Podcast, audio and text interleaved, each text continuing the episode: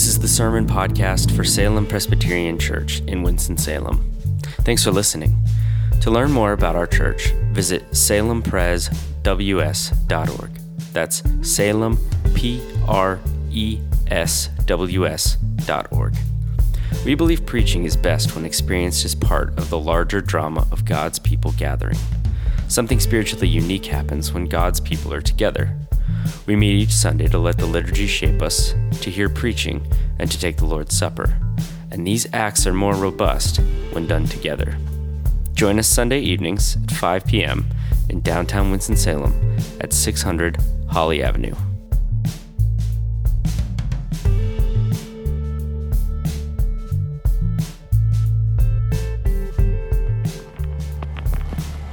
Good evening. Uh, my name is Ben Milner. I'm one of the pastors here, and we are going through the book of Luke. And um, this passage tonight is obviously about money and possessions and wealth, which is a major part of the teachings of Jesus. Um, 16 out of the 38 parables that he taught about were about money. And um, 10% of the Gospels are actually about his teachings about money. So it was something that he thought a lot about. Um, he had a lot to say about. Same thing is true throughout the whole Bible. Um, we vastly underestimate how important our relationship with our money and our things are to our relationship with God. They go hand in hand. And Jesus never said that wealth or money was evil. So that's one distortion that the church sometimes has taught. Uh, that's not true. Um, on the other hand, he talks a lot about the dangers of having um, your soul tied to money. Uh, he talks a lot about greed, and in tonight's passage, he talks about covetousness. And covetous just means desiring something that you don't have. So, wanting more, wanting to use the money that you have to make more money, um, wanting things you don't have to spend your money on to have. So, this is what covetousness means. And he says in verse 15, Take care and be on your guard against all types of covetousness. And the words that are used there for take care and be on guard are words they would use in battle when someone is about to come and attack you. So it's a, it's a strong Greek word that implies that there's a kind of an arch enemy out there and that this kind of evil genius lurks in the shadows like Moriarty and Sherlock Holmes. That kind of uh, arch enemy is out there, and uh, that covetousness is greatly to be feared and to be on guard about and to be careful about. And it can worm its way into your brain without you even noticing and make you miserable. And one moment you can be satisfied with your job and your salary and feel great about your coworkers. And the next moment, when you find out that a certain coworker is making more than you, uh, you begin to get all messed up and you can't sleep that night. That's happened to me before. Um, so I can tell you from experience, and I'm sure we could all share stories about this, that covetousness and wanting things that you don't have and comparing yourself to others in terms of what they have is extremely dangerous and makes you miserable. It can make your life miserable. And uh, there's a couple things I want to talk about. First, that covetousness is tied to anxiety. There's a link there. That's why you have the parable of the rich man, which is about covetousness, and then you also have the parable or the stories uh, about the birds and the lilies of the field and not being anxious. Those are tied together covetousness and anxiety. And then the other thing is that trust is the way that we break anxiety, and therefore also it weakens our grip on things. So, covetousness, uh, our death grip on financial security and things, and then trust, which is our death grip on our Father's care for us, our Father in heaven, and his care for us. So, uh, first of all, he tells this parable about this rich man. It says in verse 16, the land of a rich man produced plentifully, and he thought to himself, What shall I do? For I have nowhere to store my crops. And so, this is a man who uh, has a field, and that year he had a bumper crop. Things went really well, and so tons of grain that year, or maybe maybe it's a vineyard, a lot of grapes, uh, maybe both. But anyway, he's suddenly rich, and it was nothing that he did. The land did everything. Um, and yet, his first thought is not gratitude. Thank you, Lord, for giving me this crop. Uh, his first thought is, how can I protect my wealth? What shall I do? I have nowhere to store my crops. So imagine you get a large amount of money out of nowhere. It's a total gift. Your, your first thought might be gratitude for just a second, but then all of a sudden it's like, okay, how am I going to cling to this? How am I going to make more money off of this? What am I going to do with this? And then the covetous thoughts begin to race. And look at what he says in verse 18. Uh, this could almost be a, um, a modern statement of the whole, the whole system of investment and the stock market. I will do this I will tear down my barns and build bigger ones, and there I will store all my grain and my goods. That's not saying that investing is wrong or that being in that business is wrong, but it does sound a lot like this. And you can see his mind, and, and oftentimes our minds do this, begin to coil around our things, our wealth, like a python, and just grip onto that. Now, how can I make more off of this? It's interesting that the context of the parable, we didn't read this, Susie didn't read this part, but right before the parable, if you have a Bible, you can look right before that and you'll see that the context is a dispute about inheritance.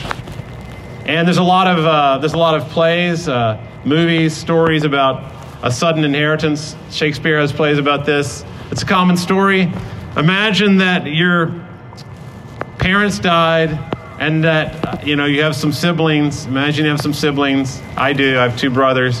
And imagine that somehow there's all of a sudden $2 million. The unexpected wealth is there. Nobody quite knew how much was there. And then at that very moment, um, what could be a beautiful relationship with your siblings could begin to go completely crazy. I've seen this happen in a family I know very well. I saw this happen. Um, the, the money was there, and all of a sudden, in your mind, begin to rush these thoughts. I'll pay off my debts. Uh, I'll retire early. I'll buy a new car. I'll buy a bunch of stock. And the covetousness begins. And uh, it can make you very anxious. It can make you very suspicious and even paranoid. You know, what are, what are my siblings doing right now to take advantage of me? And what are they getting that I'm not getting? And all of a sudden, you're you're out of control with your thoughts about things. A second earlier that you didn't you didn't care at all. You had a great relationship and all of a sudden things are going awry. That's the context of the parable where he talks about this rich man. And I think really basically behind all of this is we think that our wealth does a lot for our lives, that it really makes us happy and that it makes us secure and it enters into our self-talk at the deepest level. Notice the guy says, "I will say to my soul, Verse 19 I will say to my soul, and we do this, we talk to our souls, Soul, you have ample goods laid up for many years. Relax, eat, drink, be merry. Now that I have all this stuff, I can relax and I can just enjoy life. And really, the reality is that social scientists will tell you, psychologists will tell you, based on a lot of evidence, it does not make you eat and drink and be merry. It does not make you relaxed. In fact, it often does the opposite. It can dominate our minds. Verse 30 says, uh, in the New Living Translation, it, verse 30 says, getting food and clothing dominate the thoughts of unbelievers all over the world. So that's a very worldly thing uh, to do. If, if, you are, if you do not have faith, if you do not know the Father who is your provider, then it's very hard in any way to resist this dominance of your thoughts about food and clothing and on and on and on. That's just two things of the many different things that we're anxious about and think about. And that's why Jesus has to say something as obvious as verse 23, which seems like, you know, duh, why would you even need to say that? Um, life is more than food and body is more than clothing. Like, why would you have to say that? Obviously, life is more than food and your body's more than clothing. But he's got to say that because a lot of times food and clothing dominate our minds so much that we think that's what life's really about. And on and on and on. Your car, your house, your investments, whatever it is. Uh, he's got to tell us because we're so crazy uh, that your life does not consist in the abundance of your possessions, verse 15. He's correcting something we think all the time that our life does consist in the abundance of our possessions. So imagine you you know you have your your mind as a circle, or like imagine a, a picture of a brain, and that's your mind. And somebody asks you, okay, what percentage of your mind and your thoughts are consumed by possessions? Color in. I heard a therapist say, color in the amount of your thoughts about food. And so the person colored in about half of the brain. That's how much of their thinking was about food. Um, But imagine you add to that your, your clothing, the, the things you want to buy, the things that are coming to you in the mail from Amazon, the things you need to take back, the gifts you want to get somebody, uh, your house, what's going on in your house, uh, your dining room table that's breaking, your ceiling that's leaking, and just go on and on. Now, what percentage of that brain is colored in with things, with possessions, with money? Jesus says, Do not be anxious about your life, verse 22, what you will eat, nor about your body, what you'll put on. We think that the anxiety and the thinking will, um, in some ways, protect us from catastrophe. A great uh, psychologist uh, named David Burns describes anxiety as magical thinking. That's one way he says to think about anxiety as magical thinking because we think that if we're anxious about something, it protects us. In fact, if we're anxious about something enough, it might not happen. It's like we're, we're guarding that thing with our mind if, we, if we're anxious about it. So if we're worried about our child in some way and we have enough anxiety about that child, then maybe the thing we worry about won't happen. Magical thinking is what this uh, psych- psychologist calls it, David Burns. Um, Jesus is dispelling magical thinking when he says in verse 25, Which of you, by being anxious, can add a single hour to the span of your life? Your anxiety is not doing anything useful for you. You think that your anxiety is fulfilling some function and keeping you safe somehow. And Jesus is saying, Stop trying to protect yourself and your stuff by being anxious. It's not working. Look at your track record, it does not work. Um, your anxiety is not helping you. Verse 26 If you can't even add a second to your life by being anxious, why are you anxious about the rest of your life? He's saying, he's, first of all, he's very aware that anxiety is a major problem. It's throughout the Bible, and the modern age is even more dominated by anxiety. And he's saying, What good is it doing to be anxious? Which might sound like a stupid question, but you should really ask yourself that. Is it really helping me to be anxious? Because somewhere inside you think that it is helping you to be anxious. And he's saying your worry about things is not a way of maintaining control. A lot of times it's a way of maintaining control of your life, and he's saying that's not true. So that's the first one the link between covetousness and anxiety. And the second point is now that trust in our Heavenly Father can liberate us from both anxiety and covetousness. Uh, look at verse 30 again. All the nations of the world seek after these things, or again, do, it, these things dominate the mind of the nations of the world. But, he says, Jesus says, but you, if you are a Christian, you know that your heavenly Father is out there and is real.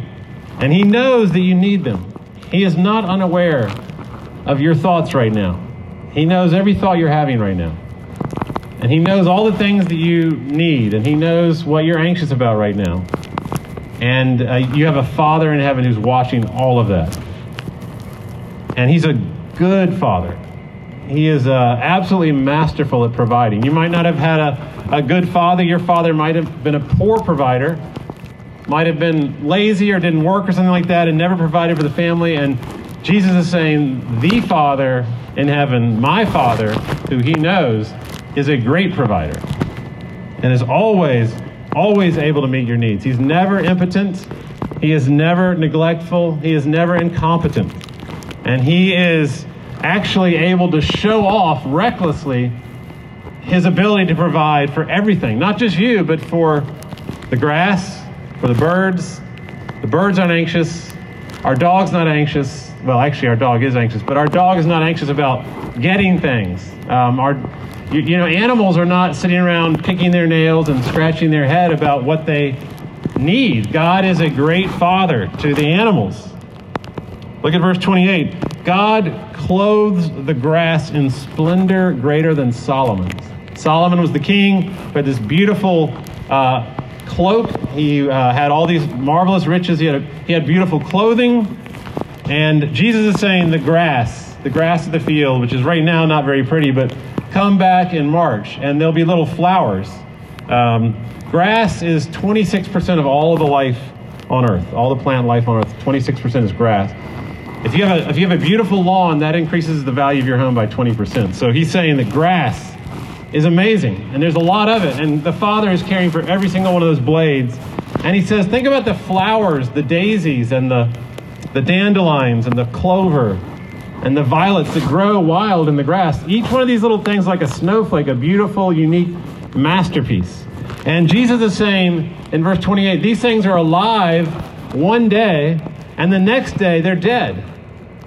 And each one is something beyond anything we could ever imagine engineering. For all of humankind's um, supposed um, mastery of technology and uh, ability to create beauty, we have never even come close to designing anything as complex and beautiful that can reproduce itself like a single daisy or dandelion, not anything close. And Jesus is saying that my Father creates things so gratuitously and so easily with the flick of his wrist. He is so glorious uh, that he will make these 24 hour art exhibits of these little flowers and they'll just die. He's like, I can do it again and again and again and again. Billions of times. Flowers everywhere.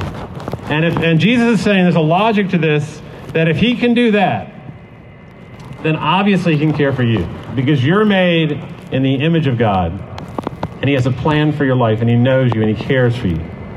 And you're worth a lot more than sparrows. You're worth a lot more than any animal. And that's not speciesism to say that. Human beings are uniquely made in the image of God, and God cares for them and protects them and knows them, each one of them, each one of us. And He actually loves, it gives Him good pleasure to provide for you. That's actually something that gives Him a lot of pleasure, is providing for you, His children. Jesus gets kind of silly almost about the way that His Father provides for His children uh, he's kind of making fun of the rich man in the parable. He's being very jovial in the way he talks about this, but these things he pictures in this parable are, are very funny. If you think about them, um, imagine ravens, like birds. Imagine some sparrow lands on this you know, field right here and comes down with a plow. A little bird comes down with a little tiny plow and begins to uh, you know, push this around in the grass to create little furrows and begins to throw seed in the plow. A little raven is a sparrow, is harvesting grain, you know, comes out with a, a scythe or a sickle to harvest. Imagine little birds harvesting grain. Imagine birds building a barn to store their stuff in. Jesus says they don't need to build barns. They know that God is going to keep providing for them. He's making fun of the rich man who built the barn.